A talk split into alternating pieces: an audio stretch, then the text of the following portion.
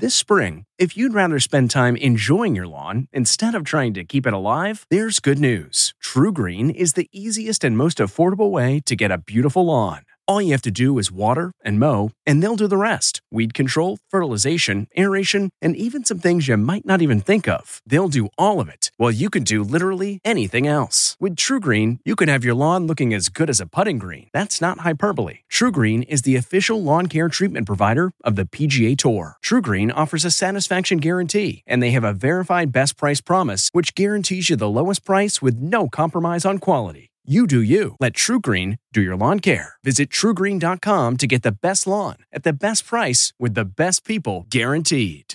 This episode is brought in part to you by Audible, your go to destination for thrilling audio entertainment. Whether you're looking for a hair raising experience to enjoy while you're on the move or eager to dive into sinister and shocking tales, Audible has an exclusive collection of thrillers from best selling authors that will keep you on the edge of your seat like James Patterson's first audio only thriller, The Coldest Case. Experience stories like never before, where every chilling detail is brought to life by captivating sound design. Plus, as an Audible member, choose one title a month to make yours forever. And now, new members can try Audible free for 30 days. Just visit audible.com slash WonderyPod or text WonderyPod to 500 500. That's audible.com slash WonderyPod or text WonderyPod to 500 500. Good morning and welcome to Face the Nation. I'm Margaret Brennan in Washington. In just a few moments, you'll hear our exclusive interview with Ukraine's President Volodymyr Zelensky. Plus, we'll hear the U.S. response to what has been a critical week on the national security front marked by increasingly desperate moves on the part of Russian President Vladimir Putin as Russia struggles in their war on Ukraine. Here at home, we've also got a new CBS News poll that reveals some disturbing indications about voters who want to contest the upcoming elections six weeks before Election Day, and a look at the potential impact of those higher interest rates from the Federal Reserve. But we begin with Ukraine. Our Debora Patta has the latest from Kiev. Staged polls in occupied cities like these, referendums amid the rubble and ruin of war. A grotesque mockery of democracy, ballots propped up by bullets. Election officials, accompanied by armed soldiers, go traipsing up flights of stairs, knocking on doors, searching for voters. Others pound the streets with loudhailers.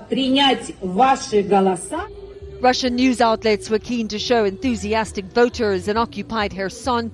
A day later, that same location was deserted. Ivan Fedorov, the exiled mayor of now occupied Melitopol, calls it a farce. I think that uh, we can name Russian it's a terrorist which hold our citizens as hostage. Russians take a hostage our citizens now inside Melitopol.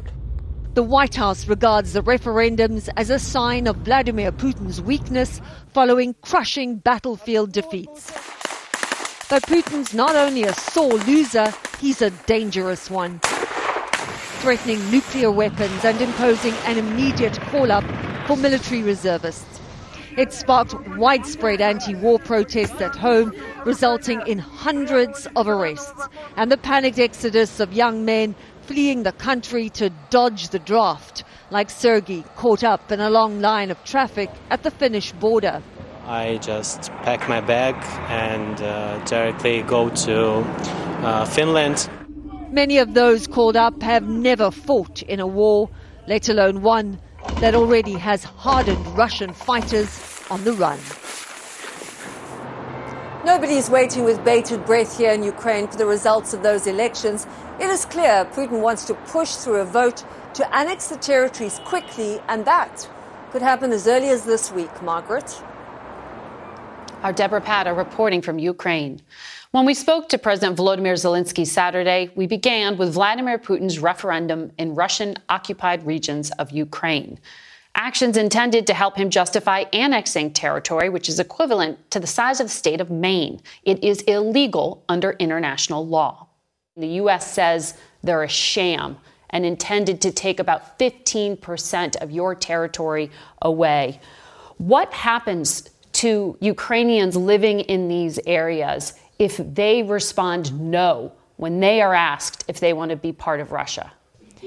The referendum can lead to very tragic moments. Um, you started your question uh, with an answer that is correct. Those people who don't come to referendum, you know, Russians can turn off their electricity and won't give them an opportunity to live a normal human life. They force people, they throw them in prisons, they force them to come to these pseudo referenda, and also they also announced mobilization. They're forcing people to fight, people from the temporarily occupied territories. I see other threats when they complete, if they succeed with this referenda. Um, the ballots have be, had been already prepared. The Russia uh, the Russian government can officially announce that the referendum have been completed and the results will be announced. This would make it impossible, in any case, to continue any diplomatic negotiations with the president of Russian Federation, and he knows it very well. I have spoken about it publicly. I think it's a very dangerous signal from President Putin that tells us that Putin is not going to finish this war. That is what's going on. The Biden administration has built its entire policy around avoiding direct conflict with Russia. Once this annexation happens, does it change that dynamic? Is Russia using this as an excuse to say that it is being attacked because the West is providing Ukraine with weapons, if it is seizing eastern Ukraine to annex it. Yes, that's exactly so. That is correct. Look, he knows, he feels it, and his military leadership reports to him. He knows that he's losing the war. In the battlefield, Ukraine has seized the initiative he cannot explain to his society why, and he is looking for answers to these questions. It's seven months since Russia occupied, tried to occupy Ukraine, but they couldn't. And now he has to justify. He has to take steps to justify. He says, See, let's look at it. I am not afraid of Ukraine. It was a special operation, but now it's Russia, it's our territory.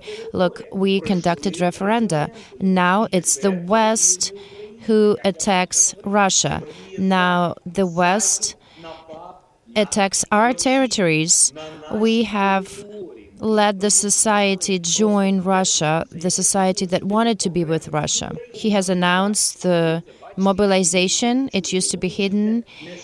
Now you see that it has been announced publicly. For several months, they've been secretly mobilizing. Uh, but now they admitted that the army is not able to fight with Ukraine anymore. Vladimir Putin continues to dangle the threat of nuclear weapons use. You've called this nuclear blackmail. Do you think he's bluffing right now? Look, maybe yesterday it was bluff. Now it could be a reality. Let's look. What is a contemporary use of nuclear weapons or nuclear blackmail? He targeted um, and occupied our nuclear power plant in the city of Energodar he continues his blackmail uh, related to us exporting electricity to Europe. Several days ago, they started shooting at another nuclear power plant. The nuclear plant lost all the windows and doors, etc. So he wants to scare the whole world. These are the first steps of his nuclear blackmail. I th- don't think he's bluffing. I think the world is deterring it and containing this threat. We need to keep putting pressure on him and not allow him to continue. President Biden has said more sanctions are coming. I think that there are sanctions that must be implement, implemented towards the very end completely. If we cut Russian banks from SWIFT, we need to cut all Russian banks from SWIFT. If we talk about em- embargo uh, for um, um, uh, for energy, we need not to look for compromises or um, we need to make sure that this embargo will be working and all the prices uh, would be implemented according to the embargo because the profits uh, from from um, these imports support the Russian army and fund the war. The United States could show its leadership position and recognize Russia as a sponsor of terrorism. I understand there will be implications. These implications will make diplomatic negotiations impossible. However, they are terrorists, and we cannot let them do it out of fear. They will not surrender. We need to keep applying pressure. They are terrorists. They don't have honor. They cannot keep their word. They do not kill military personnel. They rape, torture, and kill civilians. We found a big mass grave of half a thousand people. Today, I received more information the journalists are on their way. They found two more mass graves, big graves with hundreds of people also. And we're talking about a little town of Izium. Do you know? There are two more mass graves in a small town. This is what's going on. The sanctions need to continue these sanctions will have political impact as well as financial impact. The U.S. has released intelligence about Russia's filtration centers that it is putting Ukrainians into and estimate that hundreds of thousands of Ukrainian children are being taken to Russia. Does forcibly separating kids from their families constitute genocide? we have all the information about filtration camps, isolation camps. People are being tortured with various means. They apply pressure, they torture with electric current, and so on. And apart from that, there's deportation.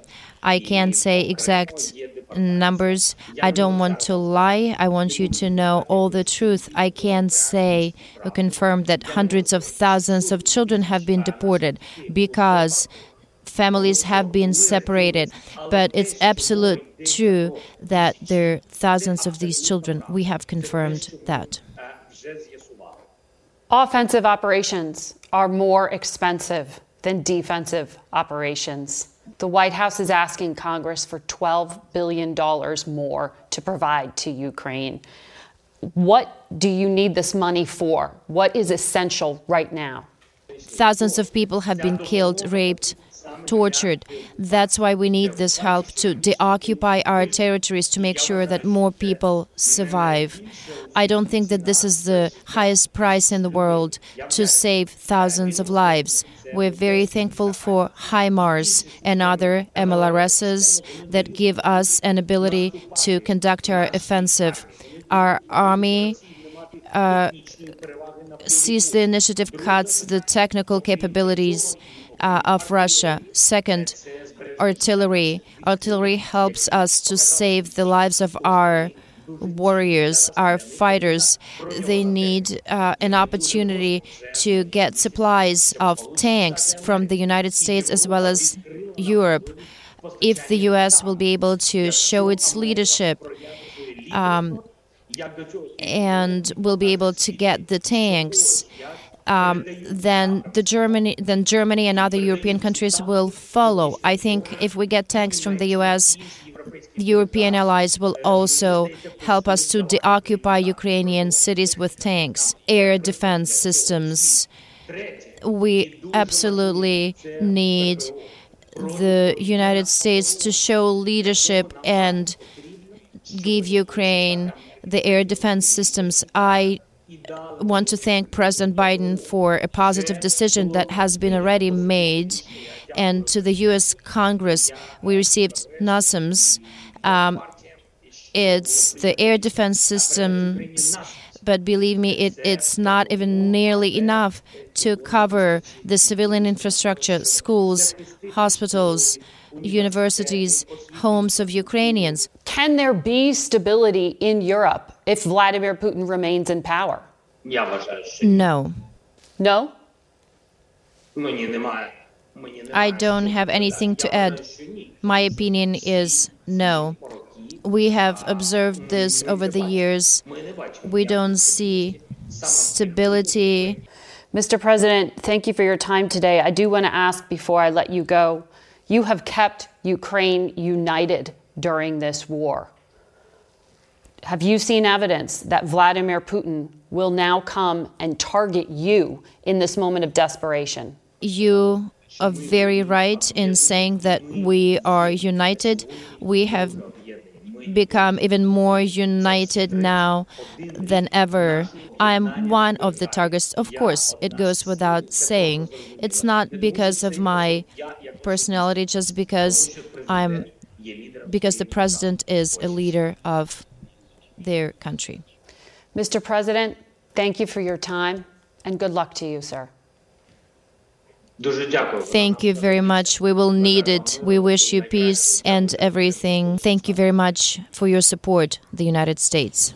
And Face the Nation will be back in one minute. Stay with us. Man, that sunset is gorgeous. Grill, patio, sunset. Hard to get better than that. Unless you're browsing Carvana's inventory while you soak it all in. Oh, burger time. So sit back, get comfortable. Carvana's got thousands of cars under $20,000 just waiting for you. I could stay here forever.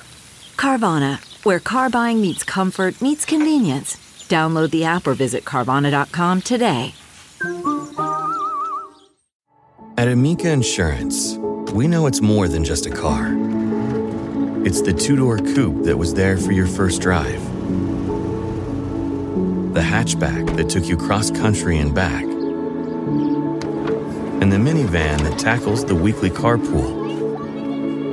For the cars you couldn't live without, trust Amica Auto Insurance. Amica, empathy is our best policy. We turn now to White House National Security Advisor Jake Sullivan. Good morning to you, Jake. Thank you for joining us. Thanks for having me. Uh, President Zelensky told us that if this annexation happens, it will make diplomatic talks with Vladimir Putin impossible. They need artillery in Ukraine, he says, more air defense systems and tanks. Will they get it? And how significant of an escalation is this? Well, Margaret, not only will they get it, but they've been getting it.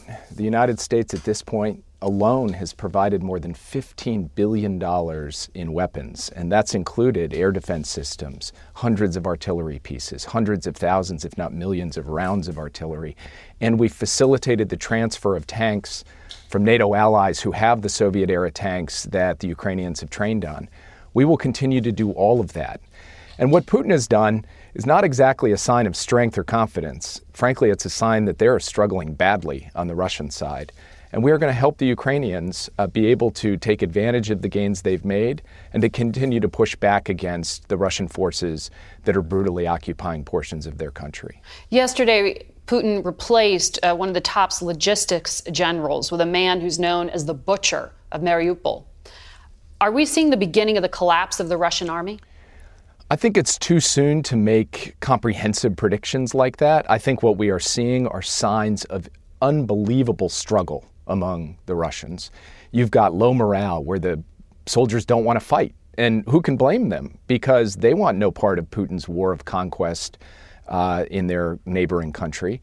Uh, you've got uh, Russia having depleted its stores of pre- precision guided munitions. You've got Russia disorganized and losing territory uh, to a capable Ukrainian force. And you've got a huge amount of infighting among the Russian military leadership, and now the blame game has started to include these replacements.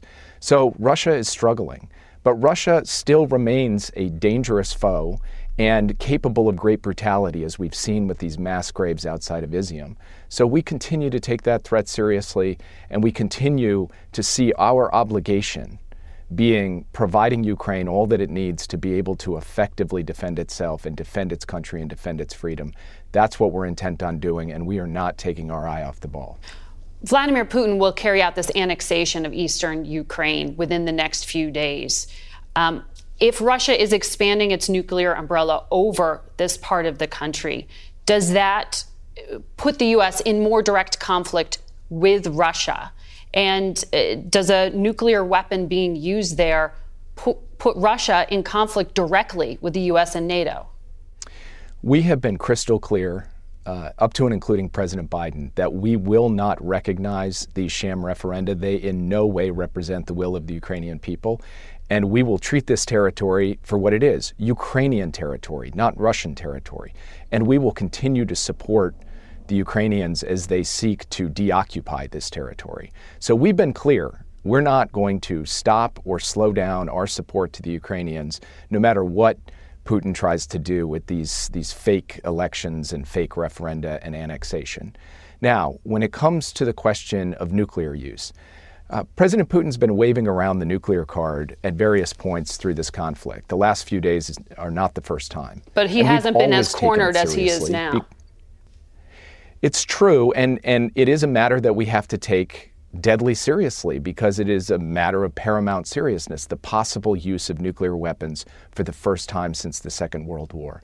We have communicated directly, privately, at very high levels to the Kremlin that any use of nuclear weapons will be met with catastrophic consequences for Russia, that the United States and our allies will respond decisively, and we have been clear and specific about what that will entail. We have, in public, been equally clear as a matter of principle that the United States will respond decisively if Russia uses nuclear weapons, and that we will continue to support Ukraine in its efforts uh, to defend its country and defend its democracy. Russia's been talking about this nuclear power plant rather than nuclear weapons just within the past 24 hours. Where does that fall? Is this an escalating threat? So, uh, for your viewers, there is a, a nuclear power plant that is in Russian occupied portions of Ukraine.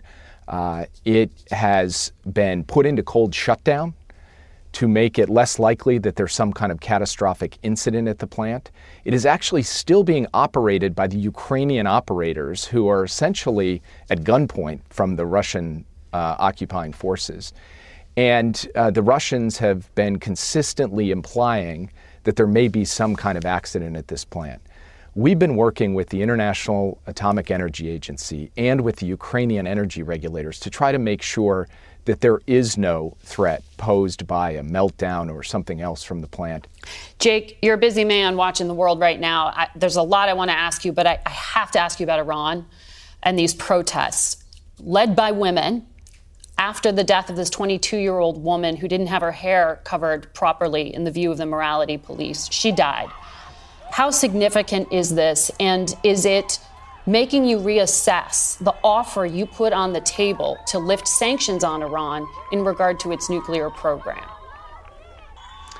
Well, first, Margaret, the fact that we are in negotiations with Iran on its nuclear program is in no way impacting our willingness and our vehemence in speaking out about what is happening on the streets of Iran.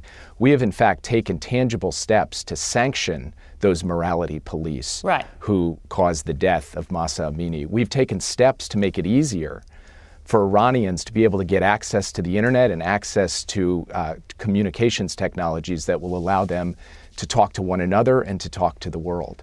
So, from our perspective, um, we will do all that we can to support the brave people, the brave women of Iran. Right. I was asking you, though, about the offer to lift and, sanctions off of Iran in regard to its nuclear program, because that would allow for the regime to have a financial lifeline. Well, I think it's important for everyone to understand that at the height of the Cold War, as Ronald Reagan was calling the Soviet Union the evil empire, right. he was he, also negotiating arms an arms control agreement Absolutely. with Russia. So that's that is what we're talking about here. We're talking about diplomacy to prevent Iran from ever getting a nuclear weapon. Okay. If we can succeed in that effort, and we are determined to succeed in that effort, the world, America, and our allies will be safer, and that will not stop us in any way from pushing back and speaking out on Iran's brutal repression of its citizens and its women. Uh, we can and will do both. Okay, so I understand the offer is still on the table. Strategy hasn't changed. Jake, thank you very much for your time. Our September CBS News Battleground Tracker shows the race for control of Congress has tightened yet again. As of today, Republicans stand to win 223 seats. That is five more than they need to take control of the House. But that number is within the estimate's margin of error, which is plus or minus 13 seats. The GOP edge has been shrinking since July. What makes a life a good one? Is it the adventure you have? Or the friends you find along the way? Maybe it's pursuing your passion while striving to protect, defend, and save what you believe in every single day. So, what makes a life a good one? In the Coast Guard, we think it's all of the above and more. But you'll have to find out for yourself. Visit gocoastguard.com to learn more.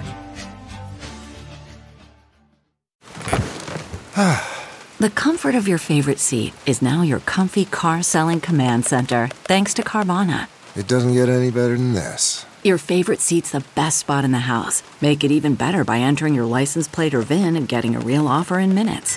There really is no place like home. And speaking of home, Carvana will pick up your car from yours after you finalize your offer. Visit Carvana.com or download the app and sell your car from your comfy place.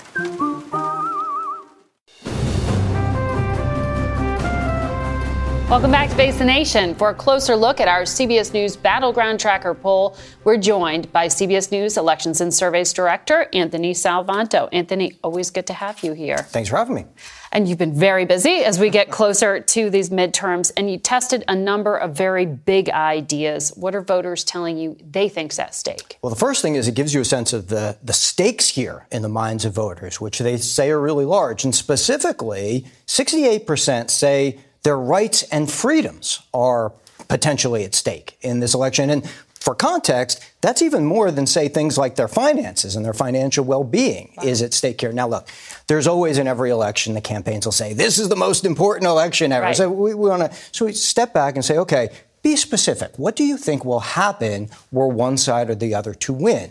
And one thing that stands out is people think that if the Republicans take control of Congress, that women by three to one will have fewer rights and freedoms than they currently do, then would have more. And some of that is related to views on abortion, which we'll get to in a second. There's also uh, there's other groups that stand out here. For example, LGBTQ uh, folks, voters think will have fewer rights uh, if the Republicans were to win. Now, the other part of this, though, is tied to views on democracy, which a lot of people worry about right now, and that comes out in some of these findings too.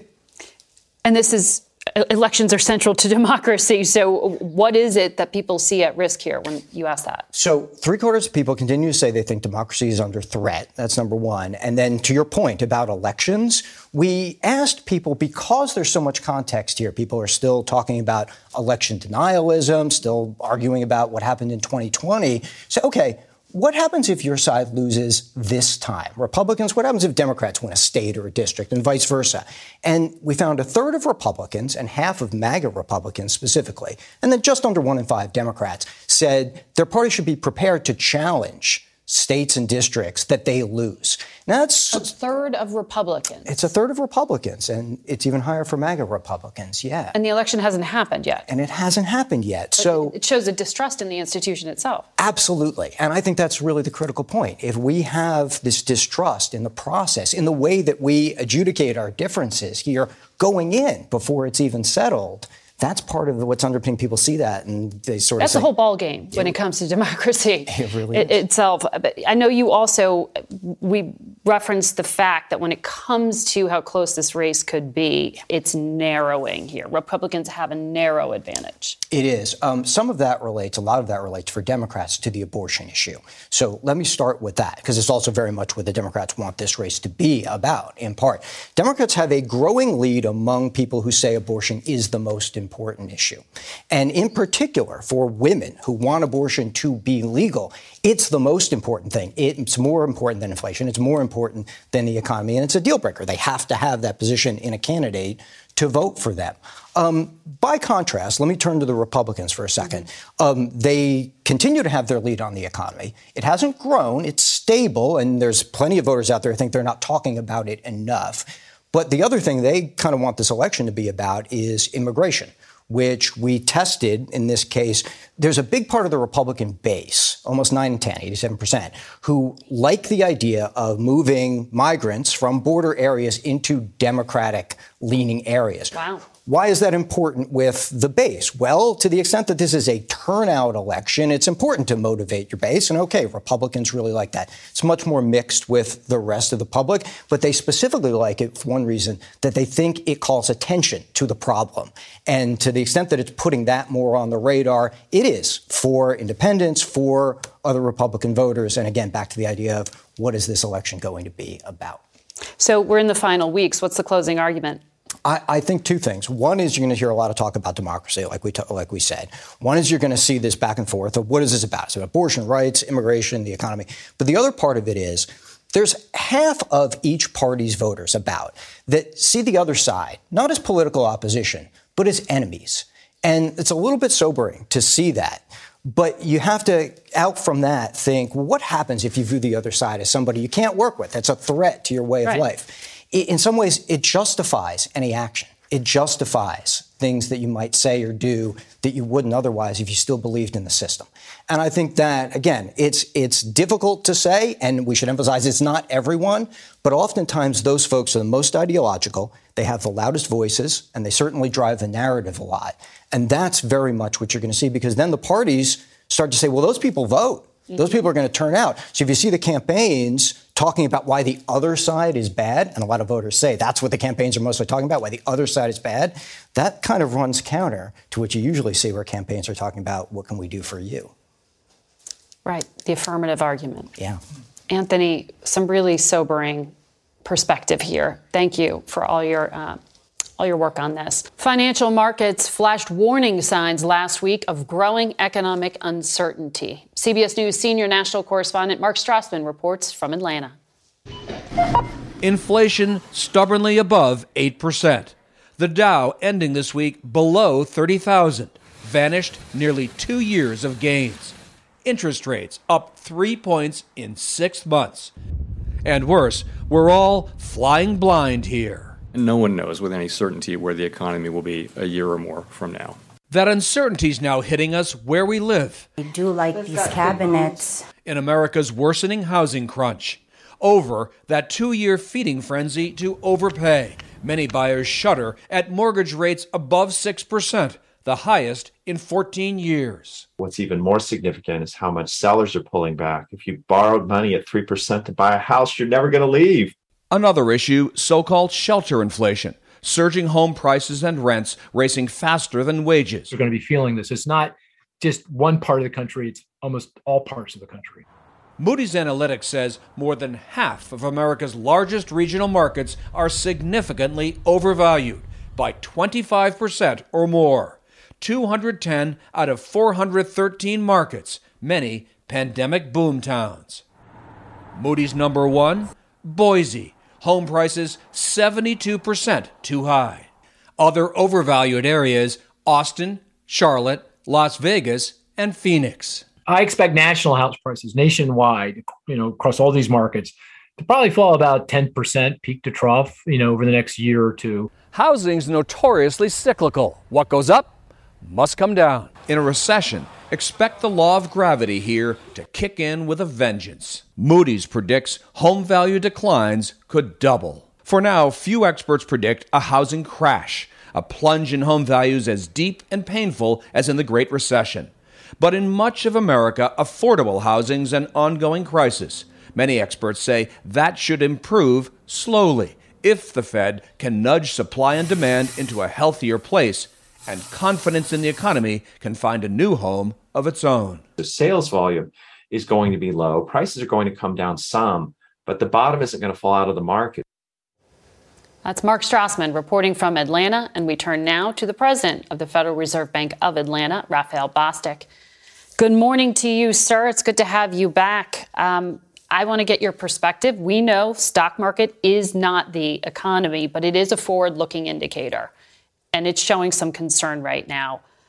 Around the world, central banks are trying to get control of inflation. The Fed has already raised rates five times this year. Why isn't inflation coming down?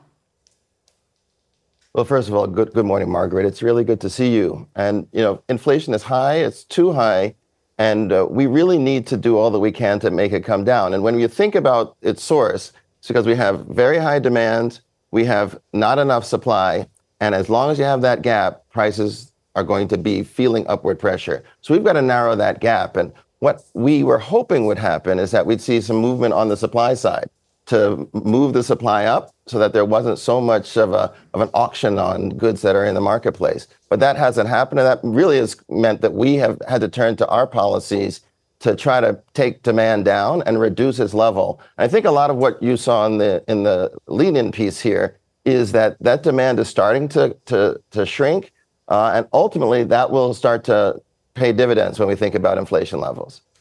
So these higher interest rates for businesses, it you know it makes it more expensive for them to get loans. For consumers, it makes them more expensive, as we were talking about, to get mortgages, um, credit card debt, loans. That's how it sort of cools things off a little bit.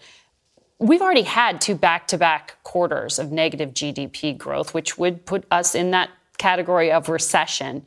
How significant of a pullback are you expecting here?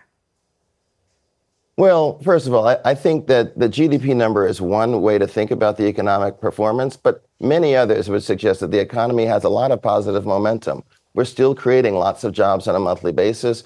And so I actually think that there is some ability for the economy to absorb our actions and slow in a, in a relatively orderly way. Look, we need to have slowdown. There's no question about that. Uh, but I do think that we're going to do all that we can at the Federal Reserve uh, to avoid deep, deep pain. And, and I think there are some scenarios where that's likely to happen. Deep, deep pain, or that you can avoid the deep, deep pain? Oh, that we can avoid the okay. pain. Thank you for that. Sorry. Uh, Alan Blinder, the former vice chair of the Federal Reserve, uh, wrote a piece in the Journal this week, and he said the chances of a softish landing um, based on history are well under 50%, but above zero.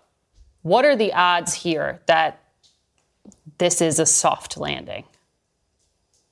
Well, I'm, I'm not an odds person. People who know me know I don't like to gamble because I hate to lose money. But I will tell you, this is something that uh, going to be hard. It's not going to be easy. Uh, there will likely be some job losses. Uh, but I think if you look over the historical uh, history here and, and our economic experiences, uh, there's a really good chance that if we have job losses, it's going to be smaller than what we've seen in other situations. And uh, that's what I'm banking on. You know, I talk to business leaders and, and people in communities across the Southeast.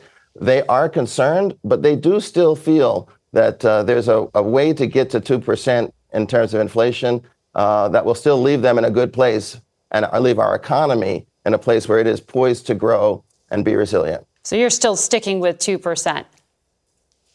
Uh, that's our target. Uh, we are. We haven't changed my view. I haven't changed my view on that. Uh, and I'm going to keep working to make sure that inflation starts to move in that direction as soon as possible. So, at the beginning of June, Jamie Dimon, who is the, the CEO of JP Morgan, predicted an economic hurricane. This week, he was before Congress, and he said some of the challenges facing the U.S. are persistent inflation, shocks from Russia's war in Ukraine, and rising oil prices. You can't control some of those things. Are we in the eye of this storm? Is this the hurricane? So I don't know if it's a hurricane. Look, there are lots of things that have happened over the last several months uh, that really have been unexpected and have made our job more difficult. You know, the war in Ukraine uh, definitely disrupted supply chains, and I think set us back in terms of our recovery uh, by many months. And so that's that's real. But there are also some positive things happening. You know, just last week we averted the rail strike. I think that was a very positive thing. Uh, and we are still hearing, as I talk to businesses, that they are not expecting that uh, they're going to have to lay off people uh, very soon. And so we have momentum, and, and we should not lose sight of that uh, as we start to see uh, demand come down and, and us get uh, inflation under control. So tell me about that because you look at the American South. Um, we just did this CBS News polling to get political views, and we're seeing people in the state of Georgia have a rosier view of the economy than people nationwide. So 55% of Georgia voters describe the economy to us as good. Nationwide, only 28% say that. So that's perception. What's reality and, and what's happening in the South that's not reflected in the rest of the country? Well, I can't speak for the rest of the country. What I will tell you is here in Atlanta, there's still considerable job growth. B- businesses are saying that they are seeing a lot of economic potential. Uh, and that is shaping, I believe, uh, the willingness to invest in the future. Uh, my expectation is that uh, as we move along and we start to get inflation more under control, um, that viewpoint will become more generalized across the country and and people will be able to look over longer horizons and see that there's potential out there. So you know, I understand we've got a lot of uncertainty now. Uh, the situation in Russia that you spent the first part of this show on has got everyone on edge. Uh, but we do know that uh, some bottlenecks are starting to ease, uh, and uh, I'm hopeful that uh, over the next several months we'll start to see that gap between the high demand and that lower supply narrow significantly, which will then translate into uh, inflation moving closer to our target. You have job growth, you said, in the South. Do you have enough workers? Well, we do have the, the, the challenge of the, a tight labor force. Everyone I talk to says, look, it's it's harder to find workers than it has than it was two years ago. Is the solution but immigration? Our businesses are tell, uh, uh, well, immigration could contribute to that. Um, uh, but what I would say is our business leaders have said it's not as hard today as it was a month ago. So they are starting to see uh, those challenges ease up. Uh, but look, we have a, we have lots of complexity in our labor market. We know inflation is down. We know that families have done a lot of uh, rethinking about whether they need two earners or whether they should keep someone home and not. Uh, we have challenges in terms of childcare. There's a lot of churn in our labor markets that we are going to have to monitor. And you know, I'm grateful. My team, we've been doing a lot of good research on this, and we've identified some some places to focus on that will give us a good clue as to uh, the extent to which labor markets are easing. We'll be watching for that. Thank you for your time today. We'll be back in a moment. CarMax is putting peace of mind back in car shopping by putting you in the driver's seat to find a ride that's right for you. Because at CarMax, we believe you shouldn't just settle for a car, you should love your car. That's why every car we sell is CarMax certified quality so you can be sure with upfront pricing that's the same for every customer. So don't settle. Find love at first drive and start shopping now at CarMax.com. CarMax, the way car buying should be. Okay, picture this. It's Friday afternoon when a thought hits you. I can spend another weekend doing the same old whatever, or I can hop into my all new Hyundai Santa Fe and hit the road. With available HTRAC, all wheel drive, and three row seating, my whole family can head deep into the wild. Conquer the weekend in the all new Hyundai Santa Fe. Visit HyundaiUSA.com or call 562 for more details. Hyundai, there's joy in every journey. We turn now to January 6th and the congressional investigation into the attack on the Capitol. Joining us is California Democratic Congressman Pete Aguilar, who is on that committee and joins us from Los Angeles. Good morning to you. Good morning, Margaret. Uh, we had a poll, as you may have heard out, that shows one third of Republicans and half of self described MAGA Republicans think that the party should plan to challenge states and districts that Democrats win. This is in November. 17% of Democrats feel they should challenge if the GOP wins. What does that say to you about trust in elections and the risk of political violence like we saw on January 6th? It tells me that we have more work to do, but it's deeply alarming that we had a former occupant of the White House who uh, anytime a result went a different way than he wanted, called it fake news. And he sought to undermine our democratic institutions time and time again. So it's not much of a surprise that some of that has seeped into uh, the American public. But our job is to make sure that we protect democracy and do everything we can uh, to prevent that from happening. So you have this first public hearing since July. It'll be this Wednesday. Um, Politico is reporting that Vice President Mike Pence's activities are a focus of that hearing. Last night at a, a festival in Texas, uh, Congresswoman Cheney said um, that the committee is still in discussions with Mike Pence's counsel, but she's optimistic he has an ob- obligation to appear. Uh, where do you fall on that? Do you need to subpoena him, or is that written testimony that you'd accept? Well, I think it's important that we hear from the vice president, um, but the committee's work continues. We haven't made a determination on uh, where we go uh, with the vice president specifically. Uh, those continue to be evolving discussions, and if there is something to announce, I'm sure the chairman uh, will announce that. But I think what's more important is this hearing that we have coming up on Wednesday will be a continuation of what we heard in June and July, which was that the president played a direct role in trying to undermine uh, our democratic institutions and prevent a peaceful transfer of power. So the focus is not specifically on the vice president? I'm not going to get into the, the content of the hearing that we'll have on, on Wednesday. Okay. Um, but I think it's fair to say that we that, that the vice president's role, the pressure that the vice president faced, uh, that was the hearing that I led in June. Uh, that was a key focal point of the committee's work. Uh, there are Mhm. new uh, details that we have learned broadly about the investigation, and we plan to share some of those this week. Uh, to that point, uh, Congresswoman Cheney said there are 800,000 pieces of communication the committee has received from the Secret Service. Uh, what is in those documents? How material is it? Well, we appreciate that we have finally uh, started to get the documents uh, that we asked for a year ago from the United States Secret Service. Uh, these are still not uh, the, the text messages that were uh, discussed before, but these seem to be communications um, internally amongst staff members. Uh, uh, so there's a lot of information that our investigative team has been going through.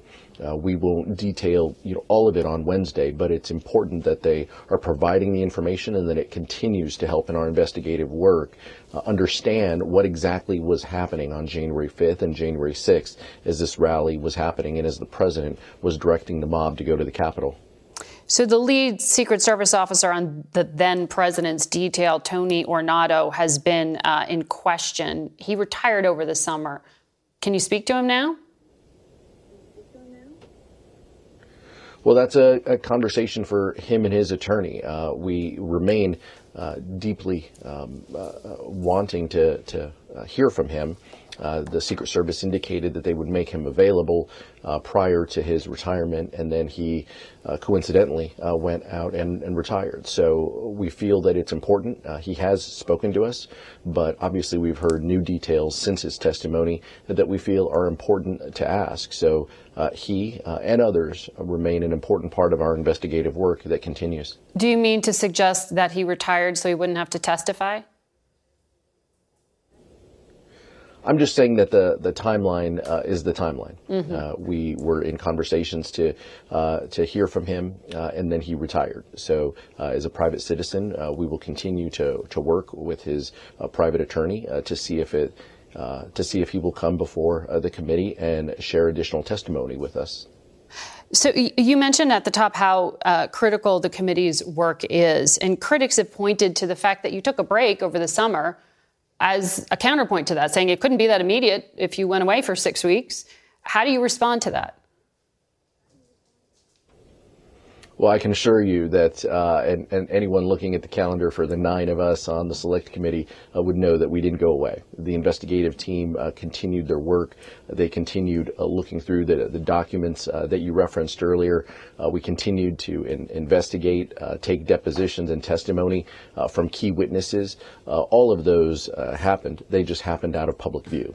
Uh, so we look forward to continuing uh, this discussion over 20 hours of hearings uh, that we have had so far. We look forward uh, to the hearing this week. But ultimately, this is about protecting our democracy. And the final report um, uh, in the future uh, will have uh, the committee's stamp of what we do next and, and what happened, uh, where we go from here, and how precious democracy is and that it's worth fighting for. Congressman Aguilar, we'll be watching this week. Thank you for your time today. Our CBS News coverage of the January 6th investigation hearing starts at 1 p.m. Eastern. You can see it on our broadcast or streaming network on Wednesday. We'll be right back. That's it for us today. Thank you for watching. Since we ran out of time in our interview, Jake Sullivan did want to clarify that when it comes to Iran, the Biden administration still believes in nuclear diplomacy, but is not close to a deal at this point. And we will see how things unfold. Until next week, for Face the Nation, I'm Margaret Brennan. Today's guests were Ukrainian President Volodymyr Zelensky, National Security Advisor Jake Sullivan, California Democratic Congressman Pete Aguilar, and Atlanta Federal Reserve Bank President Raphael Bostic. The executive producer of Face the Nation is Mary Hager.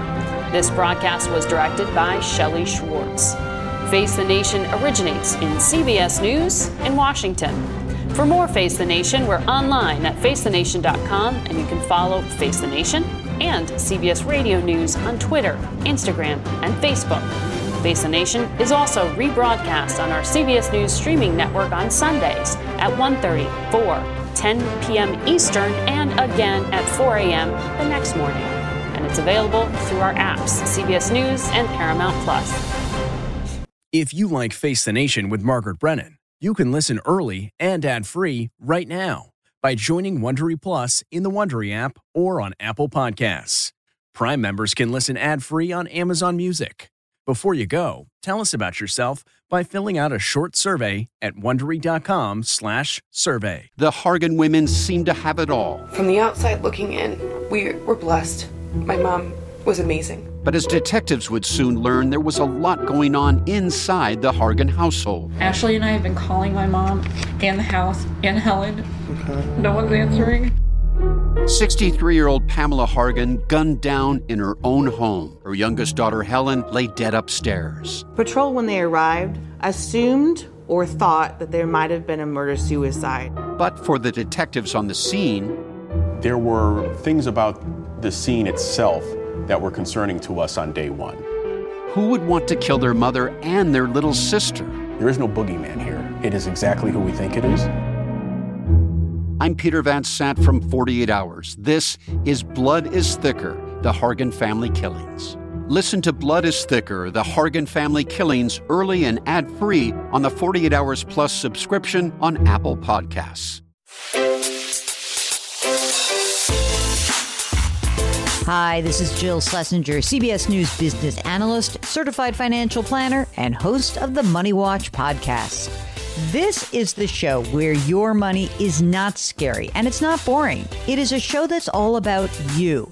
It's your questions that make it possible for me to provide unconventional and entertaining insights on your money and maybe more importantly, on your life. I'm going to be your financial coach, someone who brings common sense and an insider's perspective on how to manage your money and your emotions. And I promise we are going to have a little bit of fun along the way. Have a question from retirement to career changes to college funding? Just send us an email at askjill at jillonmoney.com. Follow Money Watch wherever you get your podcasts. You can listen ad free on the Amazon Music or Wondery app.